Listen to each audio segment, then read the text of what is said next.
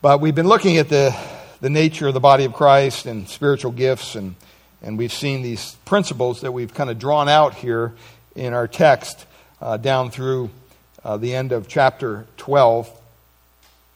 And we've noticed so far the principles of the body of Christ in verses 12 to 13. We looked at the nature of the body of Christ. And then a big passage, verses 14 to 27, we took time to look at the need of the members of the body of Christ. In other words, we're all together in this, and um, you know, you see that a lot together. We're in this together. You know, if I see that one more time on a billboard, I'm gonna. But anyway, uh, it seems like everybody's together in all the shutdowns, except the politicians. Gee, they're still getting their paycheck. I think maybe what we should have done is shut their payoff on day one and said, when you open everything back up, then we will start to pay you again. I think they would have been a little more efficient in their dealing with things. But anyway, with that being said, um, today we're going to look at verses 28 to 31. And uh, we're going to look at a couple of the, the verses here. And so I'd ask you to stand in honor of God's word as I just read verses 28 to 31 for us. And then we'll have a word of prayer and begin our study together. Paul writes in verse 28 uh, 1 Corinthians chapter 12. And God has appointed in the church first apostles, second prophets, third teachers, then miracles, then gifts of healings, plural, helping, administrating in various kinds of tongues or languages. Are all apostles? Are all prophets? Are all teachers? Do all work miracles? Do all possess gifts of healings? Do you all speak with tongues? Do you all interpret? But earnestly desire the higher gifts. And I will show you a still more excellent way. Father, we pray your blessing upon this text to our hearts. I pray that you would open our hearts. Help us to put our thinking caps on this morning as we look at this text together. Pray that you would apply it to our lives. We ask this in Jesus' precious name. Amen. Amen. You may be seated.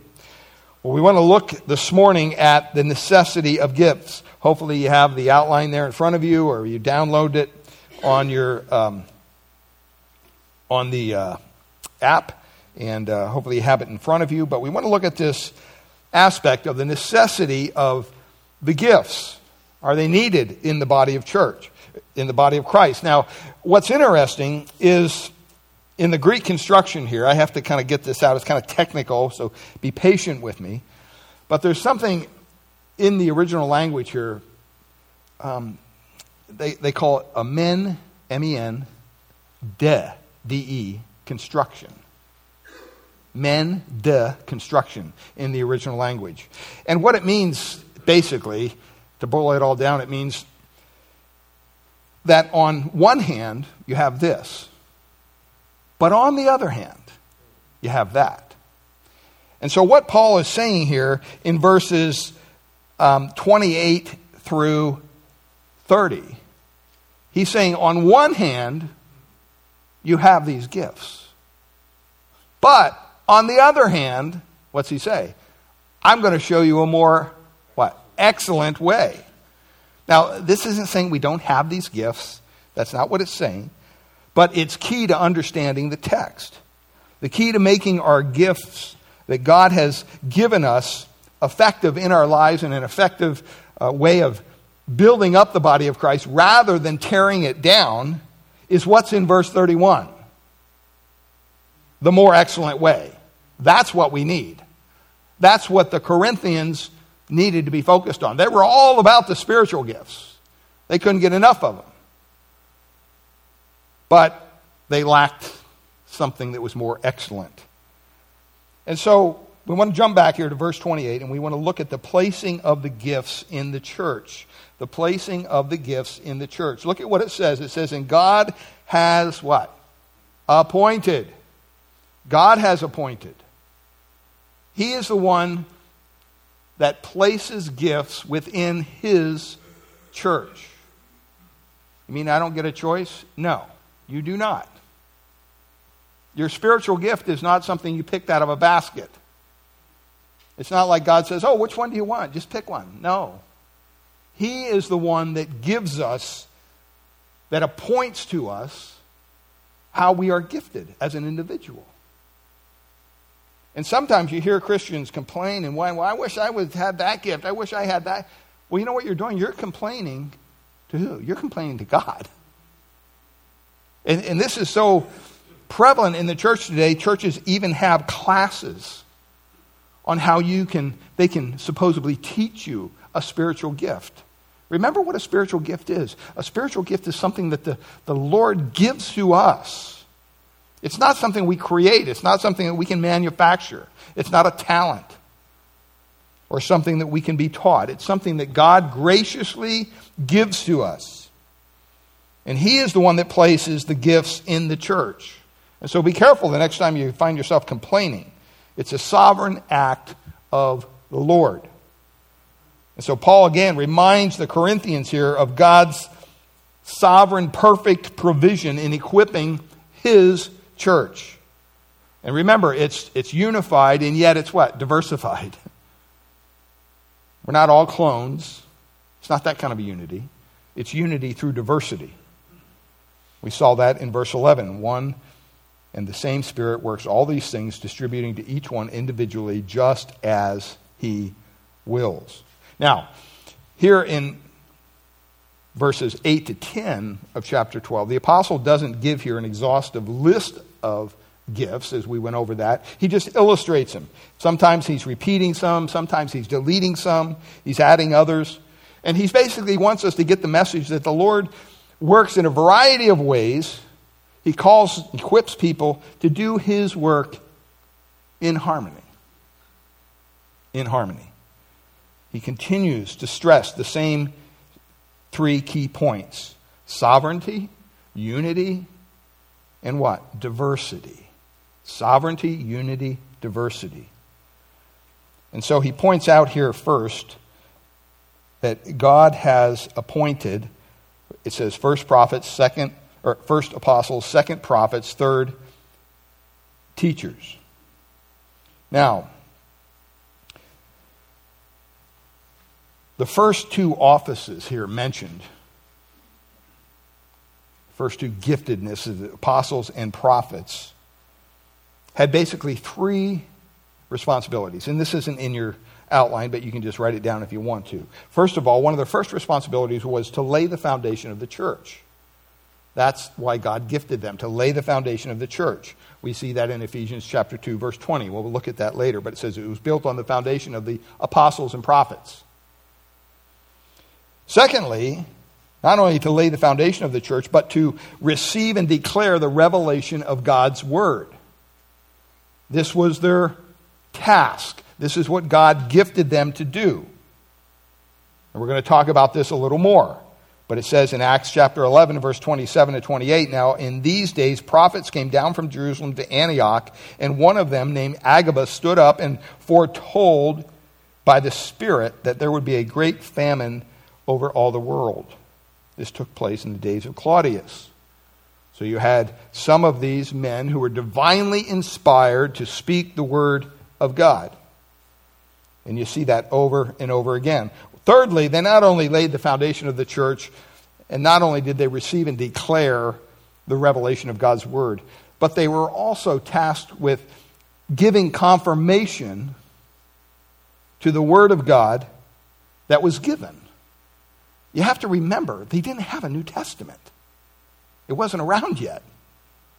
So, how would they know if somebody's a prophet and they're up saying, Oh, thus saith the Lord? How are they supposed to know? Well, it tells us that through signs and wonders and miracles, these apostles and prophets were verified because there was no New Testament. How do we know that they were actually speaking the Word of God? And we're going to go into that a little later. And so that was their three goals to lay the foundation of the church, receive and declare the revelation of the Word of God, and then also to give confirmation of that Word through signs and miracles. So let's look at the importance of certain gifts. The importance of certain gifts. He says here that these were appointed by God, and God has appointed in the church. And then he says this he begins to list an order First, it's pretty clear. He's saying, number one, apostles. Apostles. Right away, under that point, you see the importance of certain gifts. He's saying that certain gifts are above other gifts. Apostles, prophets, and then third, teachers. There's an importance to these certain gifts. And so we're going to take each one of these gifts today, and this is basically all we're going to get through is these three gifts. And we're going to understand how this all works, how it all functions together in the body of Christ for the glory of God. Well, let's start with the apostles. Think about it. Why are they so important? Why are they mentioned first? Why aren't teachers mentioned first? Why isn't prophets? Why aren't they mentioned first? Why does he mention apostles first? Let's look at what God did in laying out the whole matter of gifts and how the body of Christ, the church, should work together. The apostles are first. Why? Well, a lot of people say, and, and I even said this on occasion, that we don't have apostles today. Um, technically, that's incorrect. We do have apostles. We don't have the office of apostle. We're going to talk about that. But we do have apostles. Now, to understand what I'm talking about, the word apostle is simply an English word from a Greek word, apostolos in the Greek. They didn't translate it. They said, we don't know what to call it. We'll just call it apostle. Same like baptizo. Remember, I said they didn't translate that? What do we call baptizo? Baptize. Okay, it's the same thing. But that Greek word, apostolos, is, is made up of two words stello, which means to send. Okay, stello, and apo, which means um, to bring someone from this place over to this place, kind of on a mission. Someone being sent from someone to someone else on a mission. What's interesting when you get to the Greek or the Latin language, they translate this, this word miso. And guess what word we get from miso? Missionary. Interesting. See, I believe the reason why apostles are mentioned as first, God did this in establishing his churches for the planting of churches. That's what apostles did. Now, there's a lot of different forms of the word in the New Testament. It's used over, uh, it's used roughly around 218 times. So it's not a little subject. It's a pretty vast subject if you do a word study on it. As a matter of fact, I found out that even Jesus is called an apostle. Did you know that? I mean, he's the kind of chief apostle. He's the one who was sent on a mission, right? From where? From heaven. The Bible says the Son of Man came to seek and to save that which is lost. Over and over again, he said that who sent him? The Father sent me. So he's kind of the ultimate apostle.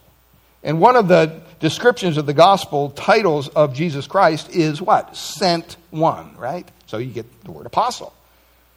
He was sent on a special mission, obviously. Now turn over to Acts chapter 14. Just back a couple pages, Acts 14. And we're just going to spend a little time here because this is all setting a foundation for you as we begin to look more in depth at these different gifts. If we don't set the foundation and we just give you a cursory view of, oh, this gift means that and this gift means that, you're not going to have any reference. And you're going to be confused. So if you look at Acts 14, um, we're going to take a look at the use of apostles in the planting of the New Testament church. Now, what's going on here in Acts 14 is basically what we call the missionary journeys of Paul. The missionary journeys of Paul. According to Acts chapter 13, verses 1 to 4, the church of Antioch had five leaders in it. Two of them were Barnabas and Saul or Paul. His word by the his name by the by the way means little one. That's why they believe Paul was probably short. And so they're going to go on a missionary journey. They're going to go out. And it's very interesting what it says in Acts chapter 14, verse 4. Look at what it says. But the people of the city, the city's Iconium, it's a central city in Turkey. We actually were there when we, we, we, we, we drove by that city when we were in Turkey with David Hocking several years ago. It says, But the people of the city were divided. Some sided with the Jews, that's one group, and some sided with who? What's it say? The apostles. So Paul and Barnabas clearly were apostles. That was their giftedness. That's what they did. You had the Jews and you had the apostles. Now, we're going to share a little bit about the 12 apostles and where they fit in and all that in a, in a few moments. But look all the way down there at verse 21. Acts chapter 14, verse 21. Look at what it says. It says, And when they had preached the gospel, who? Paul and Barnabas. That Greek word for gospel there is the word we get evangelize from. Tell the good news. When they had preached the gospel to that city and had many disciples, they returned to Lystra and to Iconium and to Antioch, strengthening the souls of the disciples, encouraging them to continue in the faith, and saying that through many tribulations we must enter the kingdom of God. Now, get down to verse 23. Here's what it says. And when they had, what's it say? Appointed what? Elders.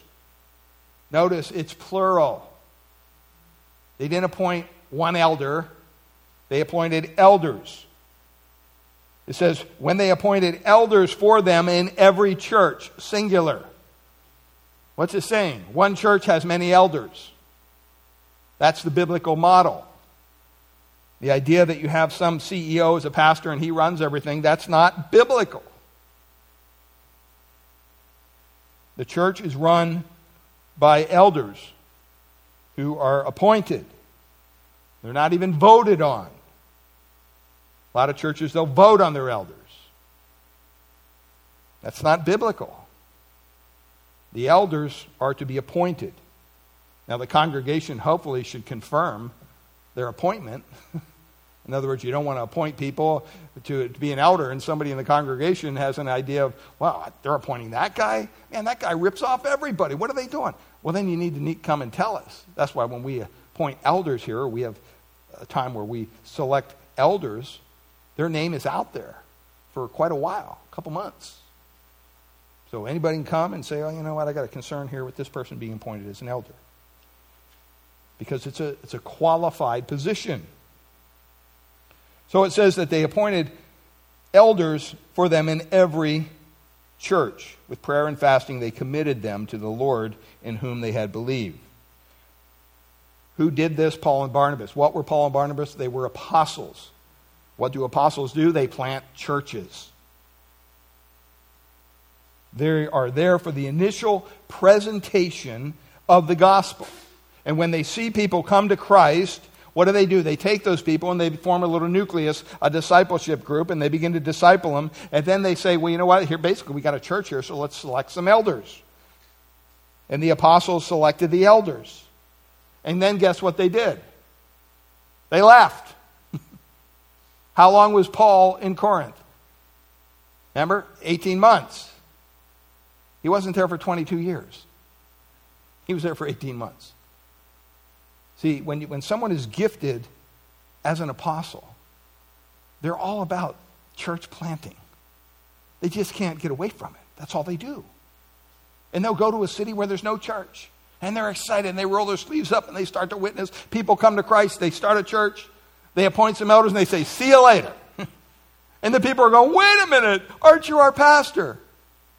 See, that's, the, that's, the, that's kind of the model that we have, modeled for us in the modern day church. But see, if you're gifted as an apostle, you're not interested in pastoring a church. What are you interested in doing? You're interested in getting this church established, and then what are you going to do? You're going to move on. You're going to go find another church, start another church in another city. That's what you're going to do. And so that's what these apostles did. They want to move on and they want to do it again and again and again. And you need people like that within the body of Christ. Amen? I mean, some people look at that, the idea of starting a church, like, I don't know. Just a lot to think about there. You don't even have any people.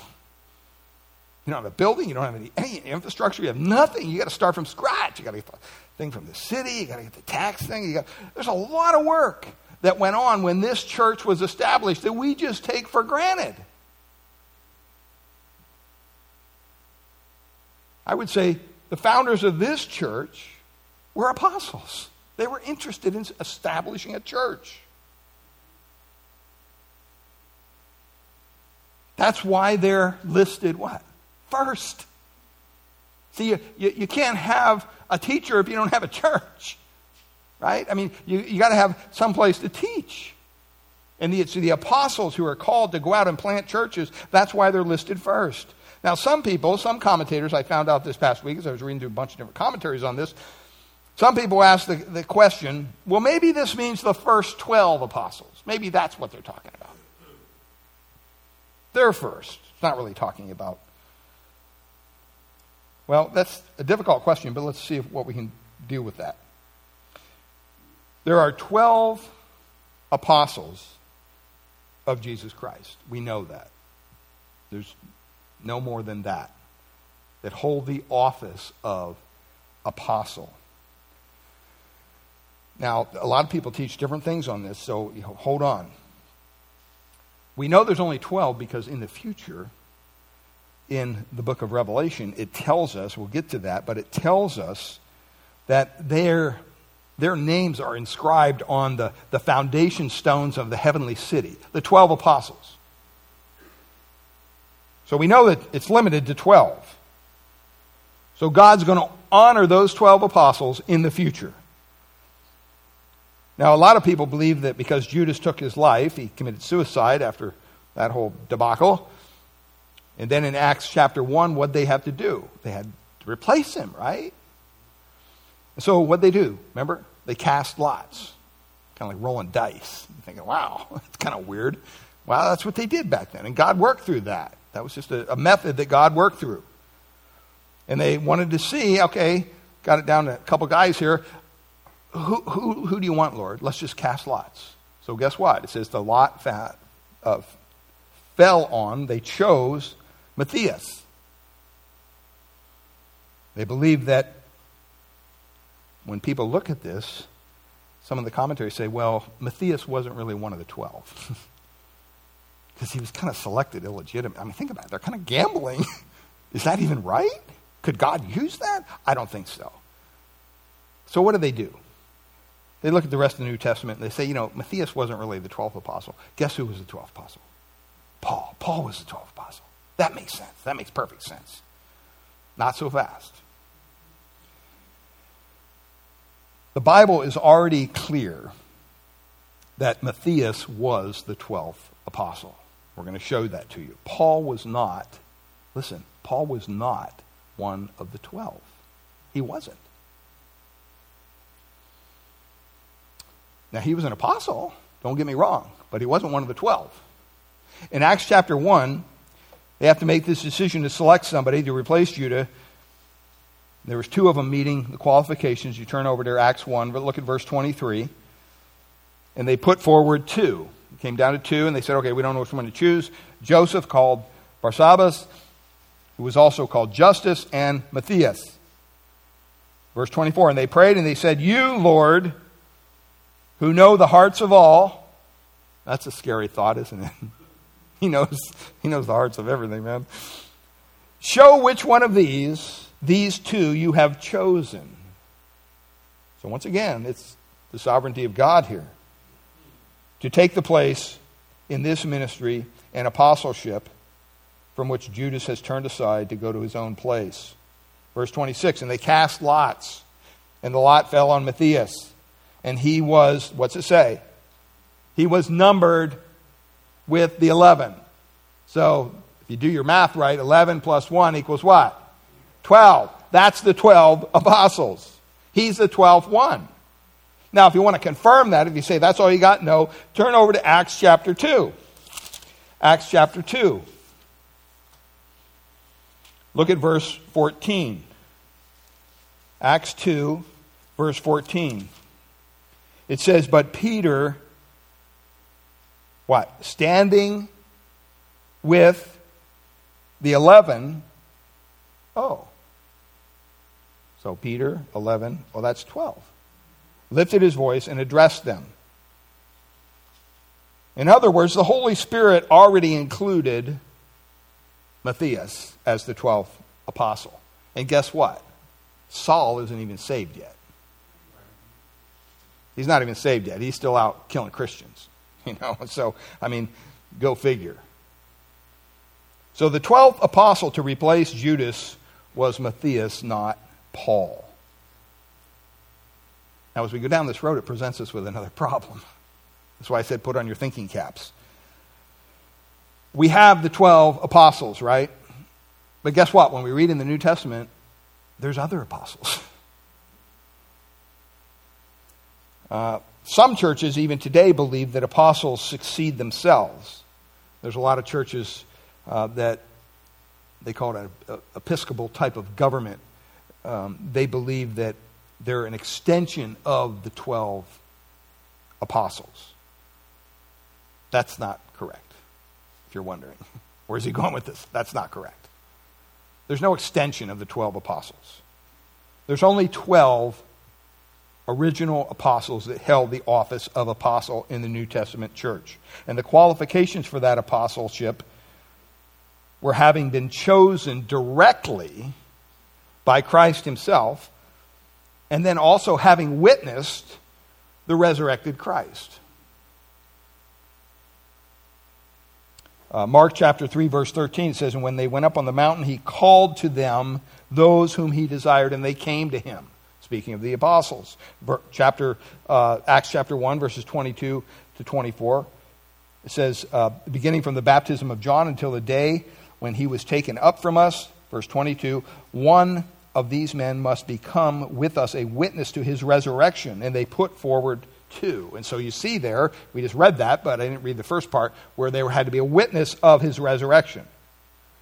Now, some say Paul was the last to meet those qualifications. We're going to deal with that in a minute. So it's not possible for anyone to witness the resurrection of Christ today, is it? It's already happened. Okay? It's not possible for Christ to choose another one who was a witness to his resurrection. It's not going to happen today. Those people are dead and gone.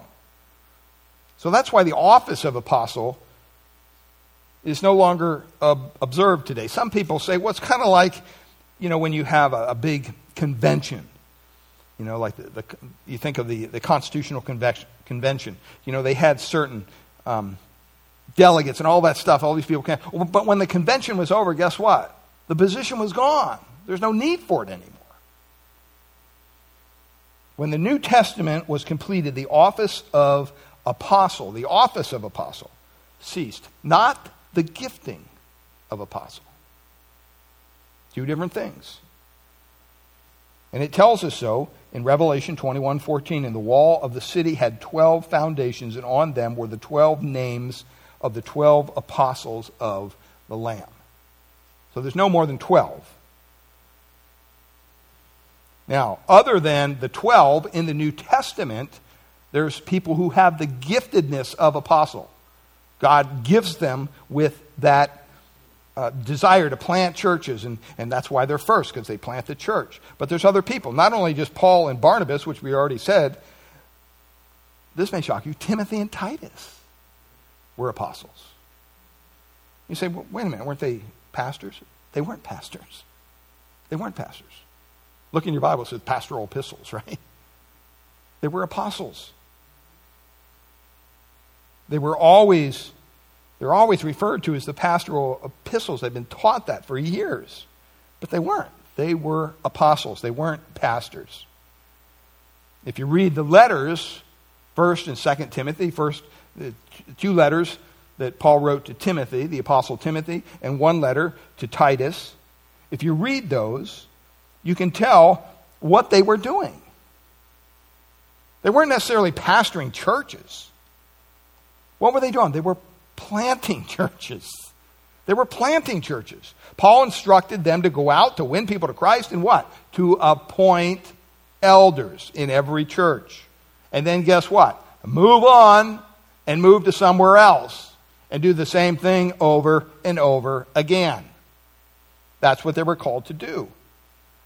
They were, think of it this way, they were in charge of districts or areas. For example, we know that Titus, his area of responsibility was the island of Crete.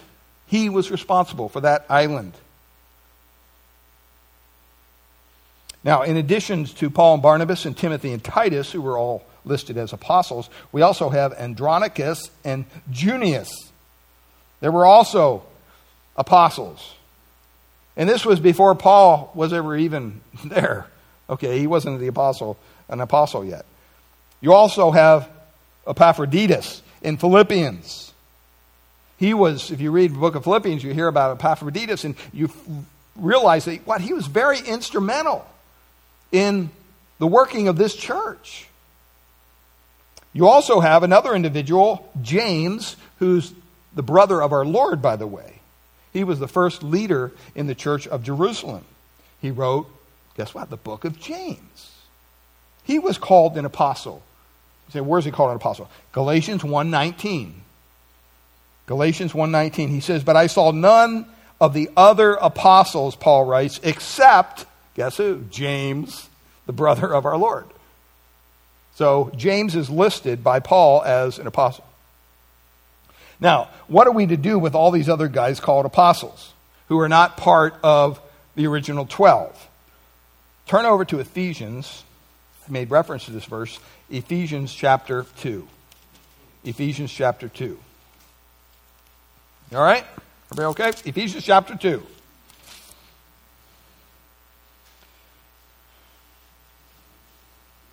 Look at verse 19.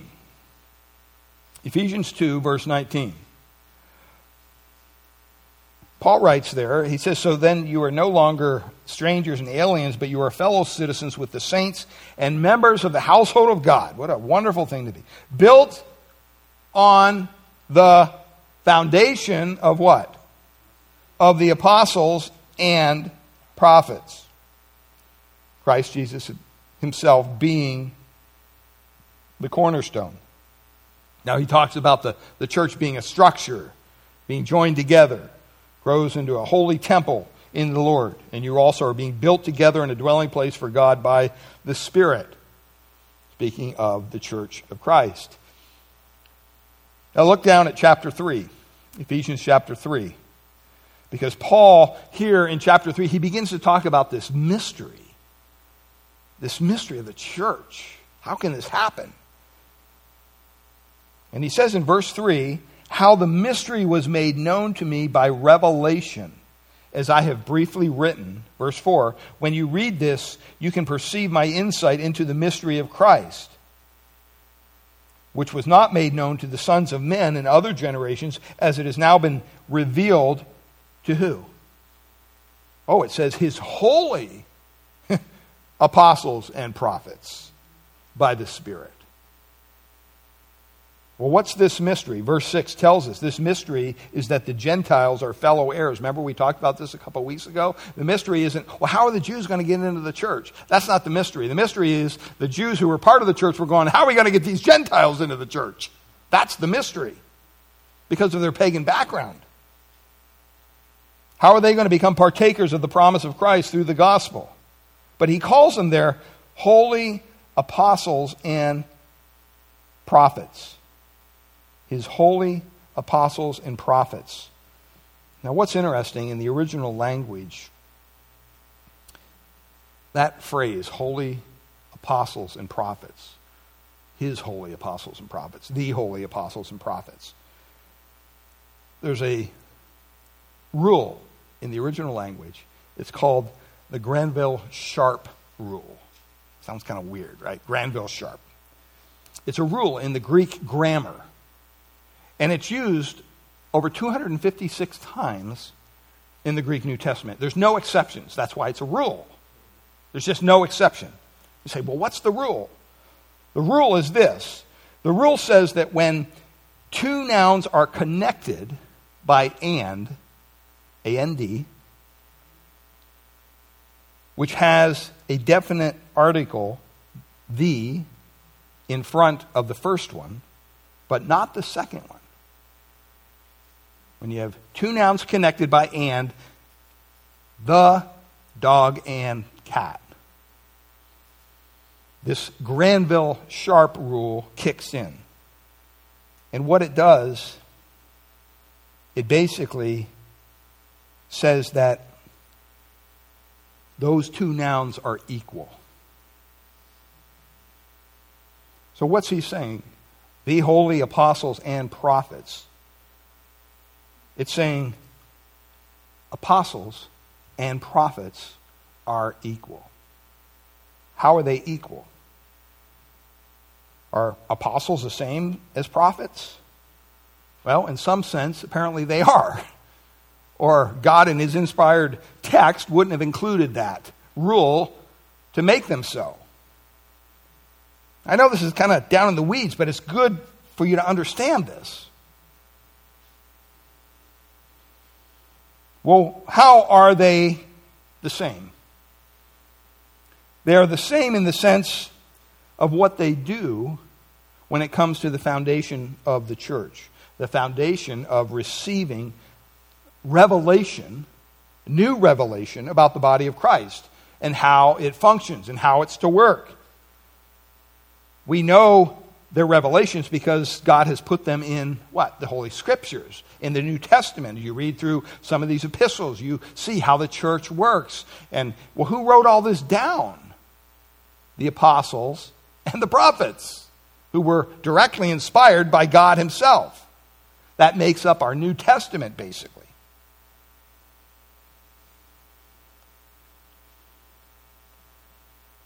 That makes up, they didn't have a New Testament. So these apostles and prophets were gifted by God to do just that. These holy apostles and prophets. Doesn't mean they were without sin. Holy basically means they were set apart from the others. So it's specifically talking about the 12. Well, what did he separate them to do? to give us the revelation which is now in the New Testament, about which the body of Christ is all about. So God gave them direct revelation, which is now the Bible, the inspired scriptures. That's why the text says, back to 1 Corinthians 12, 28, first, apostles, because you have to have a foundation, you have to have churches. They laid the church. Then what? Prophets. That's why he said that. Does that make sense? I hope it does. So, first you have the apostles, then you have prophets. Well, let's talk about prophets. We talked about apostles, let's talk about prophets. This word is used some 180 times throughout the New Testament. Now, if I were to ask you, or you were to ask the common person on the street, what's a prophet? What would they tell you? Someone who looks into the future and can tell you what's going right. I mean, you, are coming up on the end of the year. You know, you go through the supermarket line, at the end of the year. What do you see? You know, all the prophecies concerning the next year. You know, all these quote people that have an inside uh, look at what's going to happen in 2021. People that can tell the future. And it cracks you up because whenever you read any of those trashy magazines about these prophetic people, sometimes in the article to say, you know, and she's 75% correct. Or he's 80% correct. Well, guess what? According to the Bible, if you're not 100% correct in your prophecies, you're what? A false prophet. Who, by the way, would be cause for death. Wasn't something to be trifled with. But most people in the street just think, well, it's somebody that tells the future. That's not what the Bible's talking about here. That's not what the Bible's talking about here at all. Let's get back to this word prophet. It's one of the most common words used in the Greek language. It's used throughout, it was used throughout the New Testament world in everyday society. Prophet. It's made up of two Greek words. Phemi, to speak, phemi, and pro, which means to go beforehand, or more commonly, to go before a group of people. So the normal way it's being used is to speak before a crowd of individuals. That's what that word means. It was used of emissaries who would go before a, the population of a city or a town on behalf of the mayor or behalf, behalf of the council. And they would say, Here, go read this to the people out there gathered. And they'd say, Okay. And he'd stand up and he'd read, Thus says the mayor, blah, blah, blah. He was a prophet. A prophet wasn't up there coming up with something new. Well, let me tell you, I think my plan for the city. No. A prophet only did, only said what he was instructed to say. It wasn't something new. They were delivering an official message which usually was to be read or presented before a group of people. In the Old Testament, you think of Aaron and Moses. Think of that, right? Because Moses fell under God's judgment. He couldn't speak. Remember, he wasn't allowed to talk. And who had to talk for him? His brother Aaron, right? So they go before Pharaoh, and, you know, Aaron turns to Moses, what? Okay, God said this. Aaron wasn't knowing what God said. Moses was communicating it to his brother Aaron, and then Aaron was communicating it to Pharaoh. He did it on his brother's behalf. But Aaron was a prophet, but he never came up with any, anything original at all. See, there are prophets in the New Testament. There were prophets in the church of Antioch, Acts 13.1. There were prophets in the church of Corinth. We're going to come to that in, in, in chapter 14, verse 29. Some of them were Agabus, Judas, Silas. They're all called prophets in the New Testament. Most of the prophets of the Bible, when God told them what to write, listen, they had no idea what they were writing. They had no idea. They were just under the inspiration of the Holy Spirit. They were taken along by the Holy Spirit, and they began to write out the very words of God. They didn't think about it. Probably if they thought about it, they wouldn't have written it. Because some of it probably didn't make any sense to them. I mean, as a matter of fact, when you think about it, God told them to write about nations that weren't even around yet. They weren't even established yet. Think about that. Okay, God, you want me to write this down? What is this? What? They did it by faith. God worked through them. I mean, can you imagine what it would be like to write down a nation that is going to come into existence that you never heard about in your entire life? You'd think, boy, people are going to think I'm a fool. But you know what? They just said, whatever you say, God, we're going to faithfully do this. But you understand that they were what? They were just emissaries to proclaim God's word. They weren't coming up with God's word. That's why this book is inspired. It's inspired by God, even though it was written by a bunch of human guys.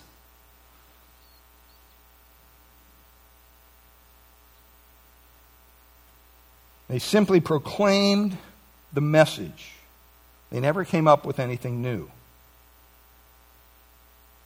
When the term apostles and prophets are used together, and when they're speaking of the foundation of the church, the revelation about the church, that's another issue. That's the office of an apostle. They got to do that. And so these guys were basically apostles because they were speaking on somebody else's behalf. As a matter of fact, Judas and Silas in Acts 15, if you read through that, we're not going to take time this morning, but they delivered a message on behalf of the Council of Jerusalem to the churches. And they wanted to encourage the churches. They didn't come up with anything new. They just went to the council, and the council said, Here, go read this to the churches. And they said, Sure. They're called a prophet. God selected certain men who, of course, wrote the New Testament And the issue is the Word of God was confirmed by these men. But how would you know if they were speaking on behalf of God or not? How could you possibly know? It'd be like if somebody came in here and says, Thus saith the Lord. How do you know? When the New Testament, they didn't even have a, their Bible. They didn't have what we would call the New Testament? That's a good question to ask, isn't it? If you're back in that first century, you don't have the New Testament. You have the Jewish Bible, the Tanakh, the first 22 Hebrew books, 39 in our English Bibles. But you don't know whether these men are telling you the truth or not. They're just standing before you saying, okay, I'm a prophet. I'm going to tell you this stuff. God divinely told me this. How are you supposed to know what is from God and what isn't? A lot of people don't talk about this in churches. Matter of fact, the first book of the New Testament wasn't even written for almost 20 years after Jesus was here. So they had nothing to go by. It's about 40 years from 50 to around 90, 95 AD until the New Testament was completed. Think about that. I mean, we take it for granted, this book, don't we? Oh, we got the Bible. Think what it would be like without it. Maybe that'll motivate you to spend a little more time in it this next week. But how do you know that this information should all be put down, should be written, should be accepted, that we accept as the Word of God? How do we know that? It's a very important thing. There's other people that want their books to be included. You know, you have writings of the Krishnas, you know, their new revelation. You have the writings of, of the Mormons, Joseph Smith. They want to include theirs as, as inspired writings. How do they know that all this stuff about a church, how it would operate, how do they know it was coming from God? Well, take your Bibles and turn over to Mark chapter 16. Mark chapter 16. Now, when you read this text of Scripture, you're going to find there's usually a footnote there, and it says this isn't in all the text, and that's fine because we're going to go to somewhere else too. But in Acts chapter 16, it says some of the earliest or Mark, Mark, excuse me, Mark chapter 16, thank you. Some of the earliest manuscripts, manuscripts do not include this text. That's fine. And some believe there's good reason for that, but let's just read it. Let's pick up in verse 14. Afterward, he appeared to the eleven themselves as they were reclining at the table. Who? Lord. And he rebuked them for their unbelief and hardness of heart because they had not believed those who saw him after he had risen.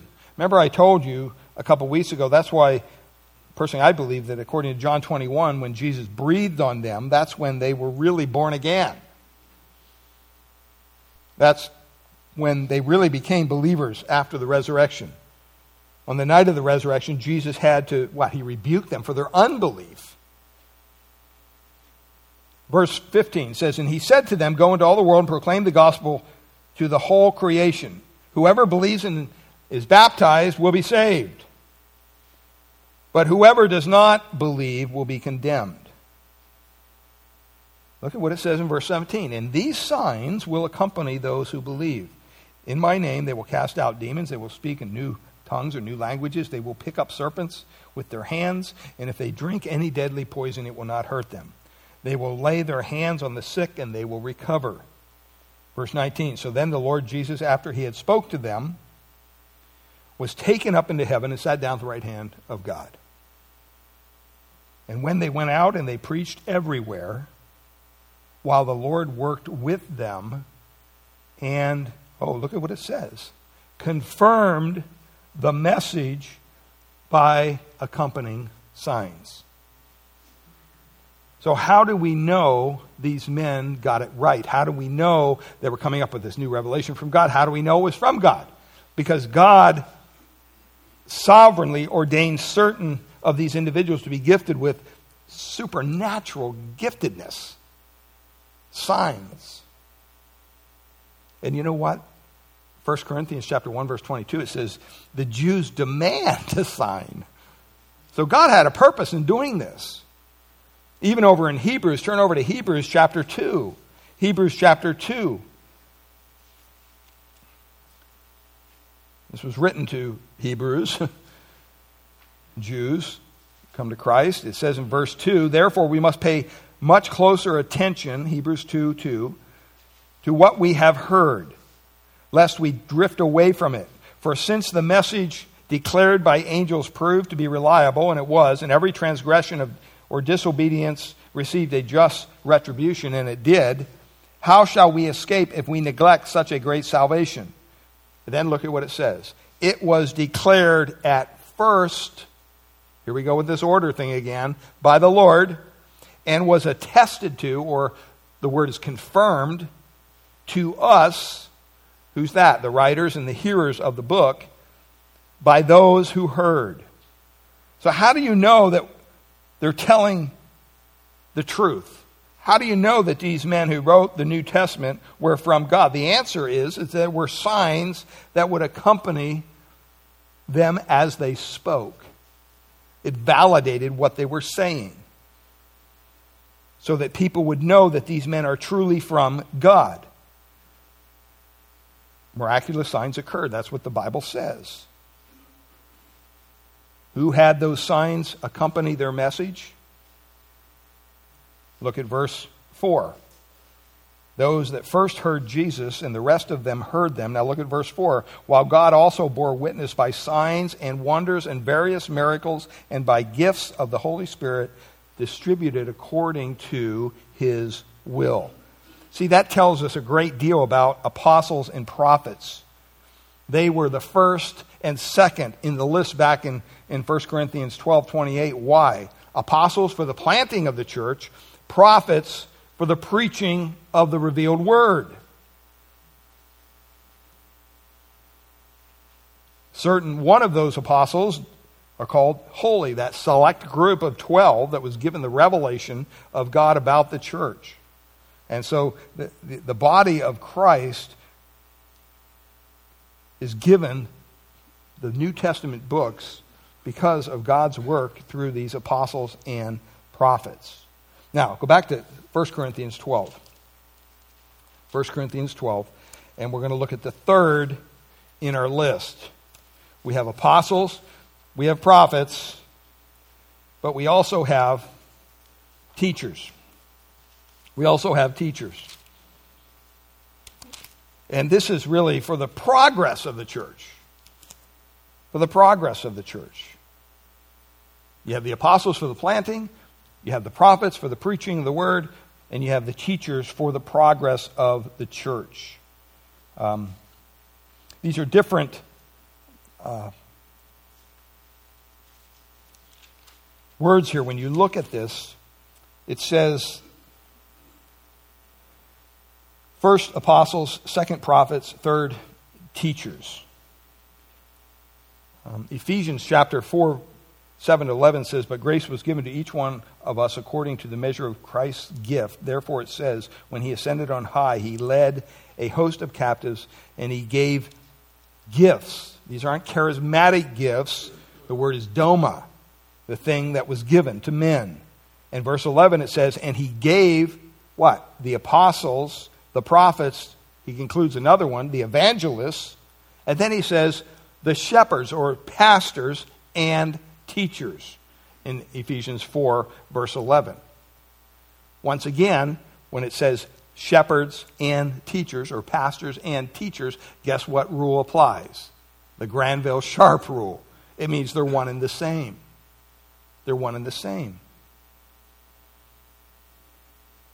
Two nouns connected by and, with the definite article in front of the first, but not the second, connects the two equally. That's why, if you're asking me, what is your role within the church, I would say I'm a pastor teacher. That would be my primary giftedness. Well, why are you gifted? Verse 12 in there, Ephesians 4. It says, to equip the saints for the work of ministry, for the building up of the body of Christ. I mean, this is a good question. It's not a self serving question. It's a good question for a church to ask. Why do we have a pastor? What's this guy do? What's his role? I mean, we hear him on Sunday morning, maybe Wednesday night. What's he do?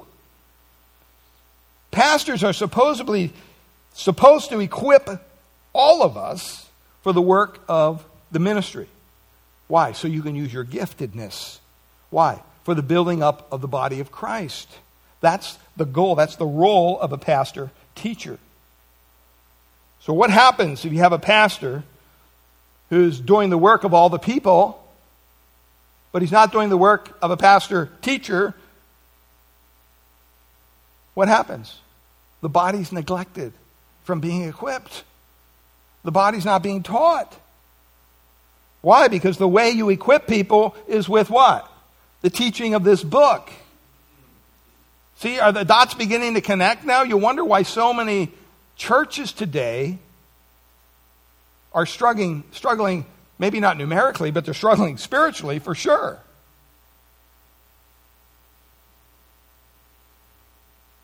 We have pastors to equip the body through the teaching of the Word of God. And guess what? When you stand up and you teach the Word of God, you're not just shooting from the hip, I hope. I mean, I don't want to fall under that judgment. So, guess what? You got to study.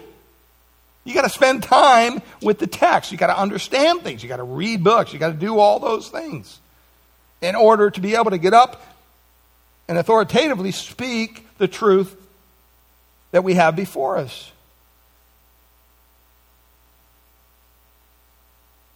So, what's happening in our culture today in churches all over this country and really around the world is many pastors are drained of that responsibility. They're, they're pulled away from that responsibility of pastor teacher. And basically, it's done by churches who believe that their pastors are supposed to do the work of the members. It's not my role. It's not what I've called to do. Matter of fact, that will hurt a church. The pastor is not to do everything if he's called to be a pastor teacher.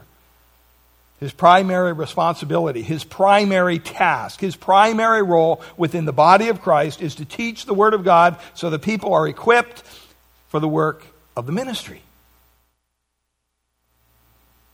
I remember when I first came to this church 22 years ago, I was previously a youth pastor. So I had a real burden for young people. We had some high schoolers and junior high kids in the, in the church at the time. And I thought, well, we got to do something with these kids. Got to minister to them. My wife and I started to do some stuff, young people. And if God tapped me on the shoulder and he said, Why do you think I called you to this church?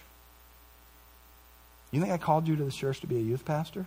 Not that there's anything wrong with a youth pastor. I thought I'd always be a youth pastor. But that's not why I called you here. I called you here for a different purpose. You're to play a different role. I called you here to be a pastor teacher. And if I would have given into that urge, which it was, and I struggled with it for about the first year, to be honest. Felt pulled in a million different directions. And it, over time, and with maturity set in, and good wisdom from the elders, it's kind of like it settled in. I, I settled into what God had called me here to do.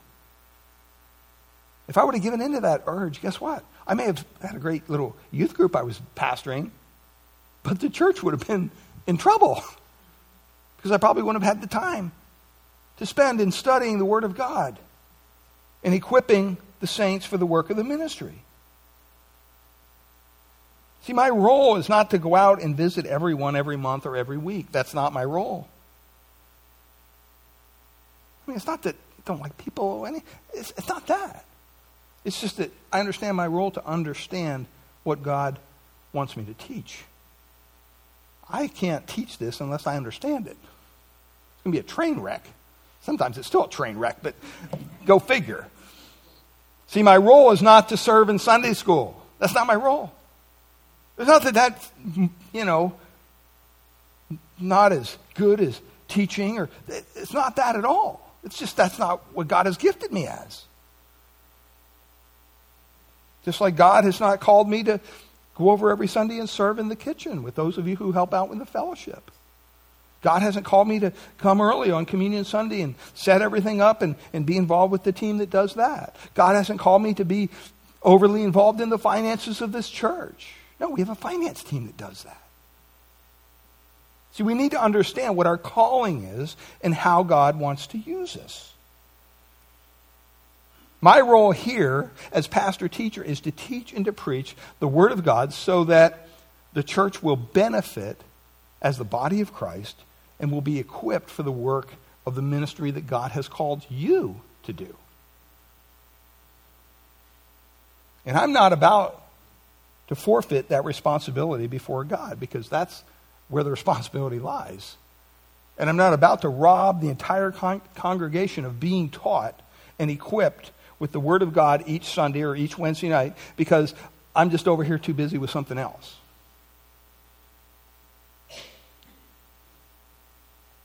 Unfortunately, today many pastors are involved more so with trying to relate to the, the current generation or they're trying to relate to be culturally relevant. Or they're more concerned about the local school system or whatever it might be. Now, all those are good things. But if it interferes with their teaching their congregations the very word of God, they're, they're in a world of hurt.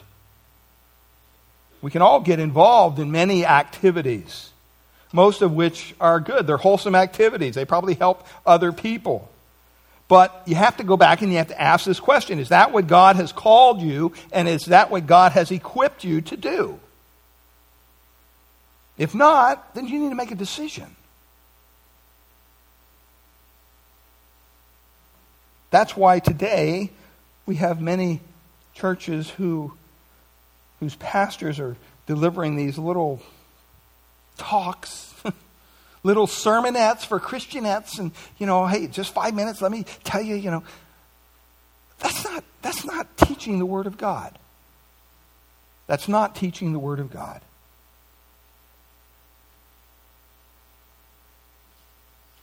Some people ask, why do you teach so much? Because that's what I'm gifted to do. That's what God has called me to do. It's very simple. I want people to understand. I want people to comprehend. I want people to study and research the scriptures. I want people to understand theology. What is theology? Theology is the study of God.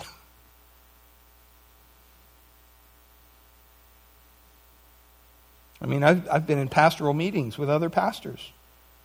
They'll say, What are you teaching on? You know, say, Oh, you know, 1 Corinthians, you know. Weren't you in 1 Corinthians last year? Well, yeah, we've actually been in 1 Corinthians for about three years. Whatever. Wow. Don't the people get bored? I don't know. I don't really care. I'm not there to entertain them. I know I'm not getting bored. I'm learning new stuff every week. Well, what are you, what are you teaching on? Oh, we teach a lot of theology. You teach theology in your church? Why would you teach theology? Theology divides people. Exactly.